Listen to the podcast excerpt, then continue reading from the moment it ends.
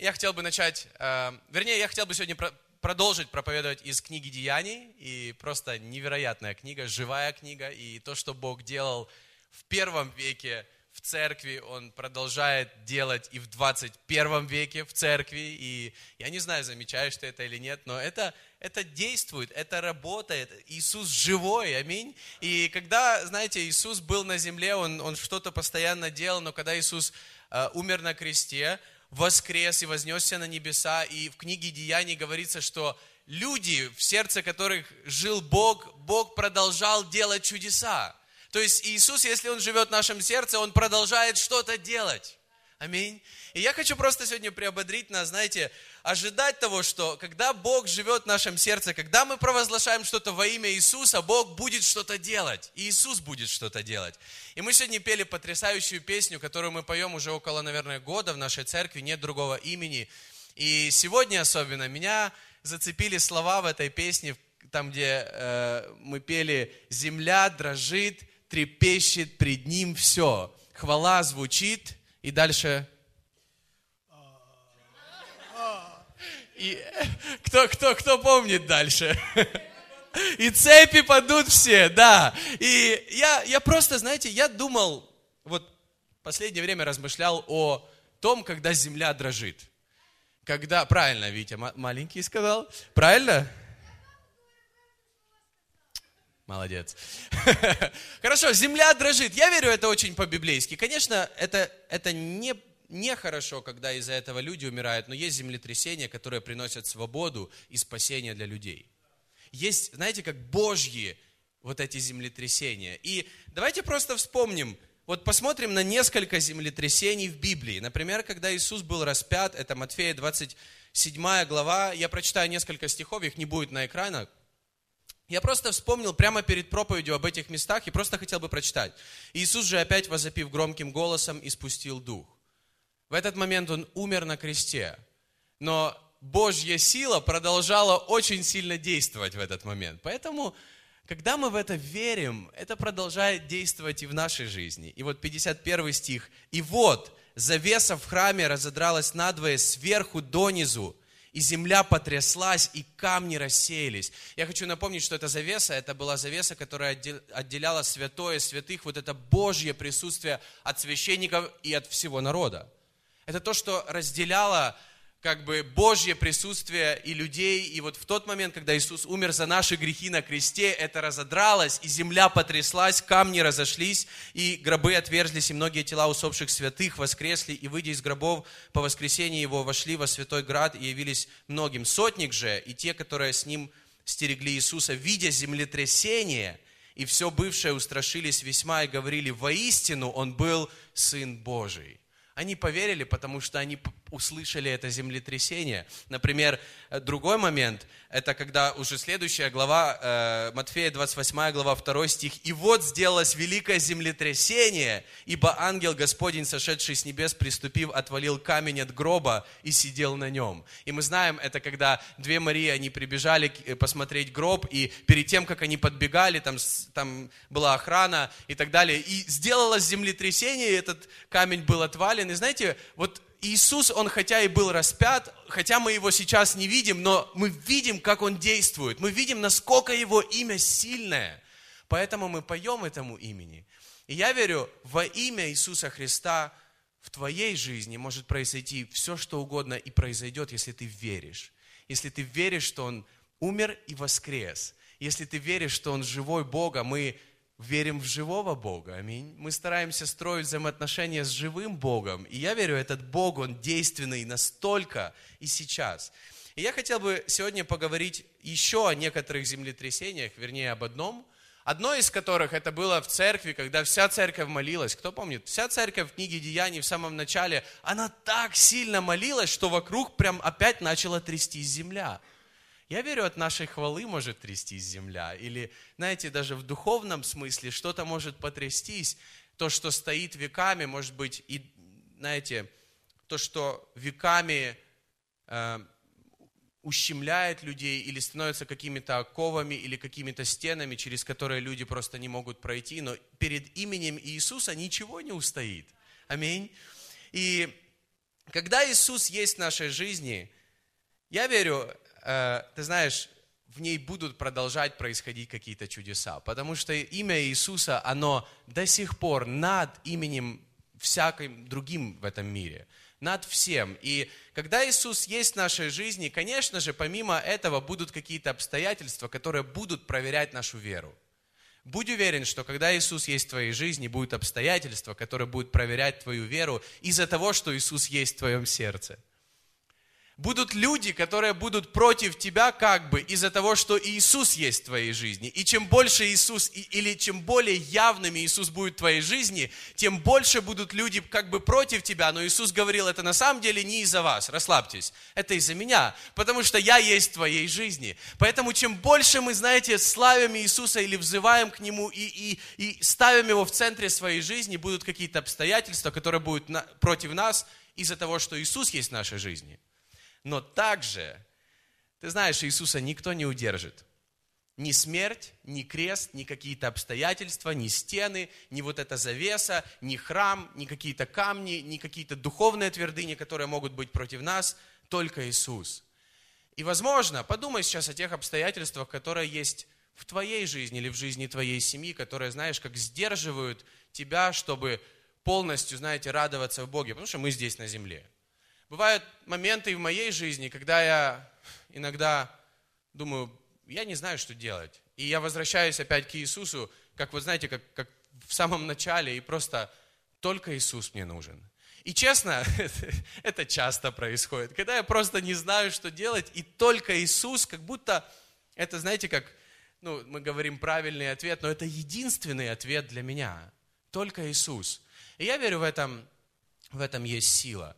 И я молюсь просто, чтобы в твоей жизни ты начал тоже больше полагаться на Иисуса, если мы говорим о каких-то вещах, которые долго не изменяются, каких-то вещах, которые сдерживают тебя. Возможно, это касается здоровья твоего или здоровья твоих детей. Возможно, это касается каких-то духовных вещей или какого-то греха, как в Библии говорится, что грех, который нас постоянно, знаешь, как ставит нам подсечку. Возможно, это касается этого, но перед именем Иисуса все это не имеет силы. Аминь все это не имеет силы. Поэтому я молюсь, чтобы мы были сегодня теми людьми, которые, знаете, продолжают жить с Иисусом, а Иисус продолжает в нашей жизни что-то делать потрясающее. И э, в этом году, вот с начала этого года, очень многие люди в нашей церкви болели. И я прям не знаю, такое чувство, что, знаете, что-то как будто, вот, вот как будто что-то против церкви или против людей. Многие, реально многие люди болели. У нас не такая большая церковь, чтобы так много людей болело. Но многие люди болели, но я, я хочу сказать, у нас есть вот эти вот карточки молитвы благодарности, и такое количество благодарности за последнее время по поводу исцелений я давно не видел. Поэтому Бог, Он, он все равно на троне. Что бы ни было, Бог все равно на троне. Аминь. И давайте сегодня будем, как я уже говорил, верующими людьми, не которые будут видеть счет 4-0 и радоваться, которые будут видеть счет 0-4 в минус, может быть, но мы все равно будем радоваться, потому что мы знаем, что победа в Иисусе. Вот это верующие люди. Вот это верующие люди, когда ничего не происходит, они что-то радуются. Когда ничего не происходит, нет крутой атмосферы, когда хочется славить Иисуса, а мы начинаем славить Иисуса. Вот такая вера двигает горы. Я молюсь, чтобы у нас сегодня была такая вера. Потому что у нас здесь, в этом городе, в нашей жизни, в наших обстоятельствах, сто процентов есть моменты, когда, знаете, ничего такого э, вроде бы особенного не намечается, но когда мы все равно славим Иисуса, когда мы все равно славим Иисуса, как будто 4-0 мы уже победили, мы 10-0 победим. Аминь. Давайте откроем все вместе Деяние 16 главу. Я хотел бы, чтобы мы немножко почитали сегодня Деянию 16 главу. И мы будем очень долго всю главу читать, поэтому я хотел бы рассказать немного, что было в начале этой главы. И это такая интересная история. Вообще Деяние просто невероятная книга. И здесь в самом начале говорится о том, что Павел, апостол Павел, который уже покаялся и уже много лет служит Богу, ну, несколько лет, и пять лет назад, вот, вот начало книги Деяний, знаете, как вот в фильмах, вот, вот момент какой-то, а потом пять лет назад. Пять лет назад. Сегодня немножко будет, надо будет вот подумать о, разных, о, о разном времени. Сегодня мы будем путешествовать во времени. Итак, Павел пять лет назад. Он был в двух городах, о которых в начале э, Деяния 16 главы говорится, это, это Дервия и Листра. Он был здесь пять лет назад и начал церковь. И теперь вот спустя пять лет, Деяние 16 глава, первый стих, он приходит снова в эти города, и он как бы посеял раньше слово. Это небольшие города, там может быть маленькая церковь началась и так далее. Но самое важное, что он там находит, что говорится в следующих стихах, он находит там просто сокровище. И это то, что для него было невероятно важно. Он находит Тимофея.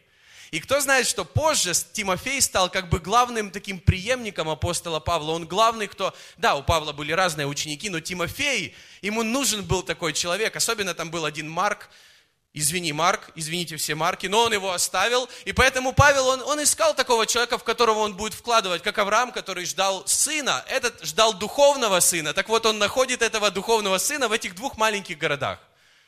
Пять лет назад там началась церковь. Он находит этого Тимофея, он его берет с собой, он идет дальше. И в Деянии 16 э, главе 5 стихе говорится, и церкви, они идут по разным городам, церкви утверждались верою и ежедневно увеличивались числом. Короче, в церкви все очень круто. Они идут по разным церквям, по разным городам. Церковь, все, вот знаете, там, да, много разных обстоятельств, но все реально хорошо. Дальше говорится, что после этого они хотели идти в Асию, они хотели идти э, в другой город, и Дух Святой их не допускал туда идти. То есть Бог им как будто не разрешал идти проповедовать туда, где еще никто не проповедовал.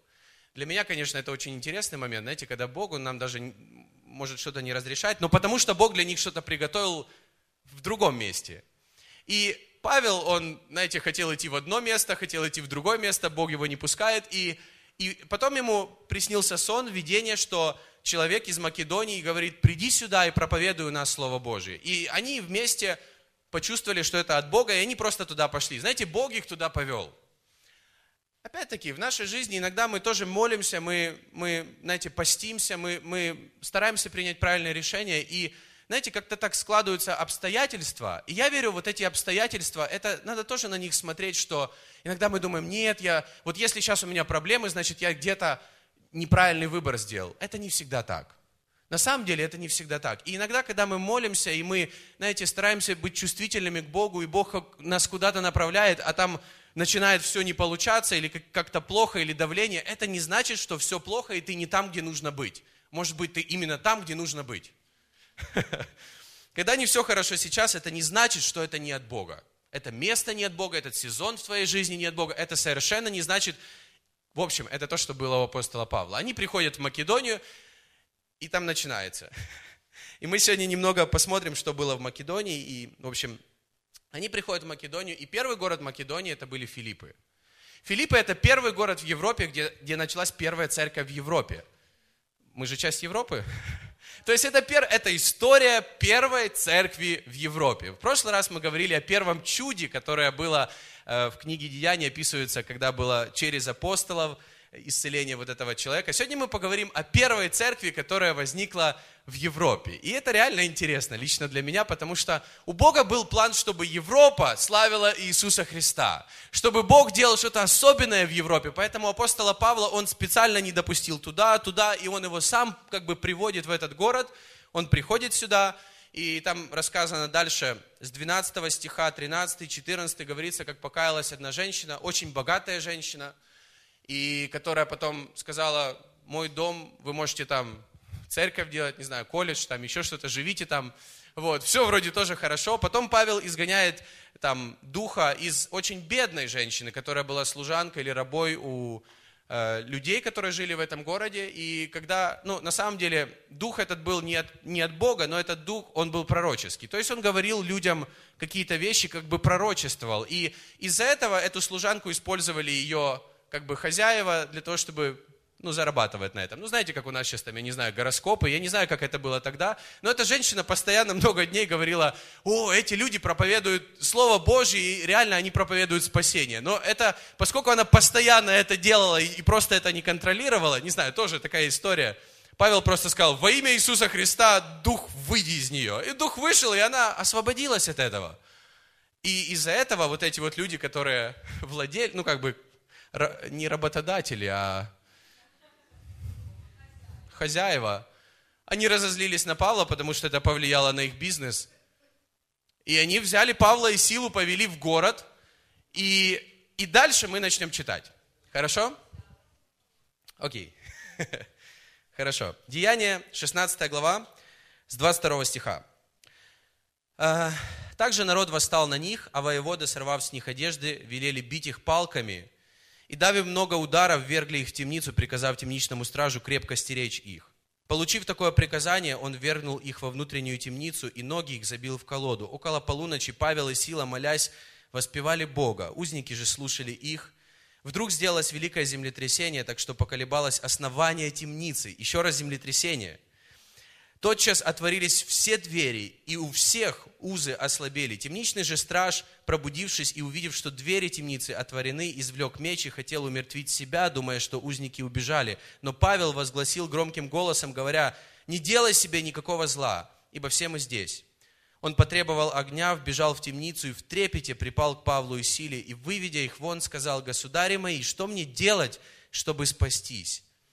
Они же сказали, веруй в Господа Иисуса Христа, и спасешься ты и весь твой дом. И проповедовали слово Господне ему и всем бывшим в доме его. И взяв их в тот час ночи, он омыл раны их и немедленно крестился сам и все домашние его. И приведя их в дом свой, предложил трапезу и возрадовался со всем домом своим, что уверовал в Бога. Вау, какая история! И знаете, это начало церкви в Филиппах той церкви, которой Павел позже пишет послание. И, знаете, начиналась эта церковь, и вообще все это начиналось не так уж, э, не так уж радостно, может быть, не тем путем, как он хотел бы там и так далее. И, и давайте еще раз вернемся к тому, что я говорил в начале. Итак, церкви увеличивались числом. Павел находит того, кого он долго искал, Тимофея, который станет вообще его там как сын для него духовный, который будет его дело продолжать и так далее, и так далее. То есть церкви увеличиваются числом. Он находит Тимофея, он приходит в Филиппы, Бог его приводит в Филиппы. Люди там каются, крестятся, все хорошо, и потом они попадают в темницу. И так же и в жизни. Вроде как все хорошо, и ты уже понадеялся, вот оно, счастье, и потом их приводят в темницу, вернее, их сначала выводят на площадь, с них срывают одежды, и их бьют палками. Я читал немножко, скажем так, историческую справку, что у римлян был, было такое как бы внегласное, что ли, правило, или они считали следующее, что человек не может выдержать более 40 ударов палками, поэтому они били людей без одного удара 40. Для того, чтобы он вытерпел все, но не умер. Чтобы он терпел всю боль, но не умер. Поэтому то, что было у них, это не просто, знаете, там их били какими-то ну, знаете, и, то есть это, это было реально на грани жизни и смерти. Учитывая здоровье Павла, о котором мы читаем и так далее, ну, он не умер. В предыдущих главах мы читали, что Павла побили камнями, его вытащили за город, он встал и пошел. Здесь его побили палками, и, знаете, и потом его сажают в темницу, и там, где мы читали, что их посадили во внутреннюю часть темницы, это для особо опасных преступников, знаете, чтобы они там не разобрали стену, это внутри, без окон, и заковали в колоды руки и ноги. Ну, то есть, знаете, какие-то обстоятельства. Понятно, мы, мы говорим, да, у меня такого нет, но у каждого из нас, друзья, что-то свое. У каждого из нас какие-то, возможно, свои удары, которые жизнь или, или, или мир, он нас бьет.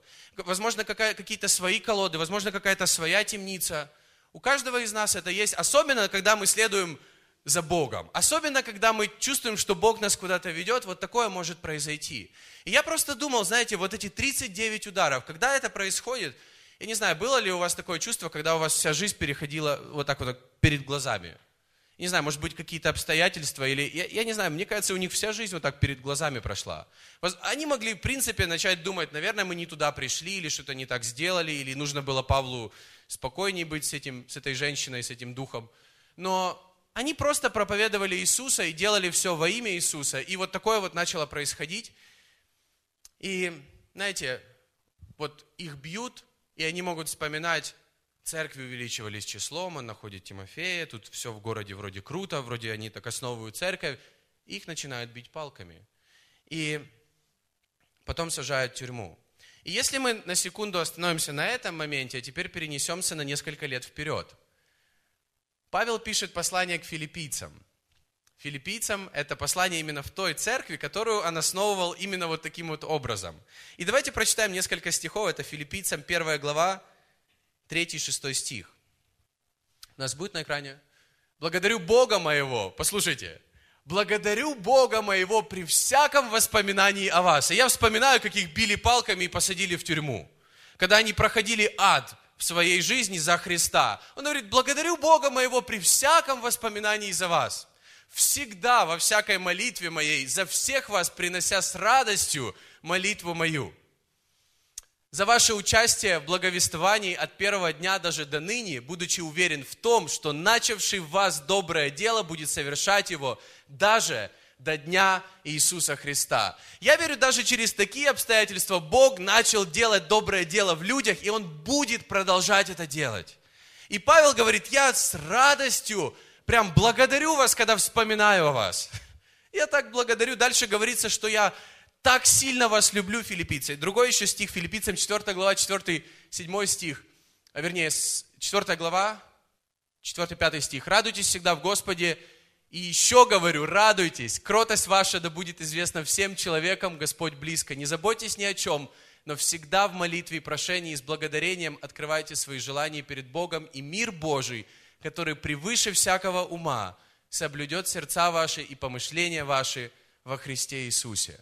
Знаете, мы, когда мы приходим к Богу, возможно, мы ожидаем, что Бог, знаете, будет настолько благословлять нашу жизнь, она будет процветать, и все будет круто. А что будет тогда, когда мы будем побитыми по жизни?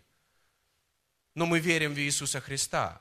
Знаете, что будет? Бог все равно будет продолжать делать какое-то доброе дело, которое Он начинает через нас делать. Бог все равно будет продолжать, знаете, быть на троне, и Его имя превыше всякого другого имени и всего-всего остального. Когда я думал об этой церкви, именно об этой церкви во 2 Коринфянам, 8 глава с 1 по 3 стих, говорится следующее. «Уведомляем вас, братья, о благодати Божьей, данной церквям македонским». Одна из них, первая церковь, это в Филиппах, первый город.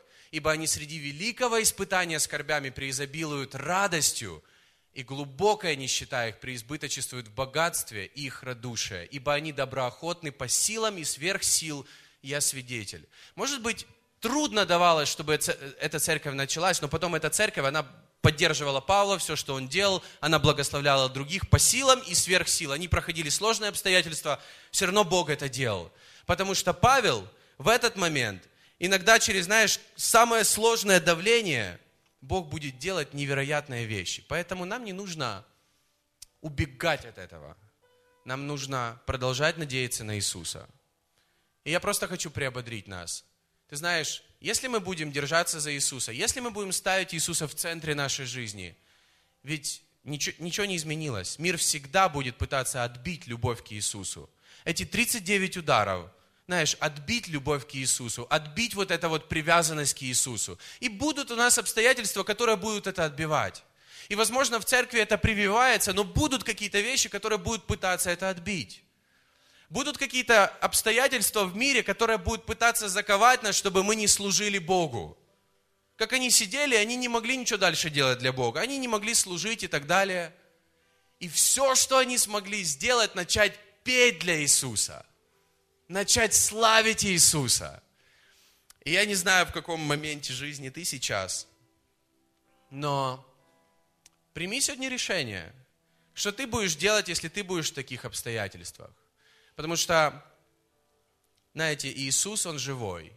Иисус был там с ними в темнице, Иисус был там с ними, когда они были в гонениях, когда их били палками, когда были какие-то обстоятельства, которые были против них. И они сказали, мы будем петь Иисусу. И они пели так, что все другие слышали. И это был момент, когда они проигрывали 10-0. Но они радовались и начали петь. Как это так? Они около полуночи они, молясь, воспевали Бога. Они, молясь, славили Иисуса. Они, молясь, поклонялись Иисусу. И в Библии говорится, Иисус говорил, что наше поклонение должно быть в духе и в истине. Я верю, что поклонение в духе и в истине это не только петь, но и, возможно, служить Богу там, где мы есть. И знаешь, это как когда обстоятельства, они против того, чтобы мы служили, а ты говоришь, я все равно буду служить Богу самым лучшим отношением, и этим я буду славить Иисуса. И я буду верить, что что-то произойдет, что изменит все эти мои обстоятельства. Поэтому то, что я замечаю, и то, что я вижу из опыта уже жизни с Богом, что есть люди, которые, знаешь, несмотря на обстоятельства, они продолжают, например, служить Богу и служить людям, любить Бога, и ничто не отбивает их любовь к Богу и любовь к людям. Не просто, знаешь, когда вот обстоятельства, они нас немного, мы такими боль, спокойнее становимся, спокойнее относимся к людям, не так уже не с такой любовью, не с таким огнем. Но если мы продолжаем это делать, то в нашей жизни Бог что-то сверхъестественное сделает, изменит. Какое-то землетрясение сделает, которое так нужно нам для освобождения. И я сегодня молюсь, чтобы в твоей жизни были Божьи землетрясения, когда ты славишь имя Иисуса. И мы могли бы все вместе встать, я хочу попросить команду выйти на сцену. И я хотел бы, чтобы буквально несколько минут мы подумали о тех тех обстоятельствах, которые есть в нашей жизни сейчас, в которых нужно, чтобы, знаешь, земля задрожала, в то время, когда ты славишь Его, Он, он что-то изменит. Он спасет тебя, Он разрушит, эти, он разрушит эту темницу. И в Библии говорится, что когда они начали петь основание темницы, оно начало трястись основание темницы начало трястись. Я верю, что иногда нужно не бороться с проблемой, а чтобы Иисус решил основание проблемы. Это касается греха. Ты ничего сам не можешь сделать с этой проблемой. Нужно, чтобы основание этой проблемы, оно разрушилось. И для этого нужен только Иисус. Иногда есть какие-то вещи, которые, с которыми мы снаружи пытаемся воевать, но нужно, чтобы основание, оно начало трястись из-за того, что может сделать только Иисус. Говорится, что все двери, они открылись. Иногда есть просто закрытые двери перед нами, и мы не можем просто дальше пройти. И из-за Иисуса все двери могут открыться, нужные двери. Говорится, что все оковы, все оковы, они просто спали.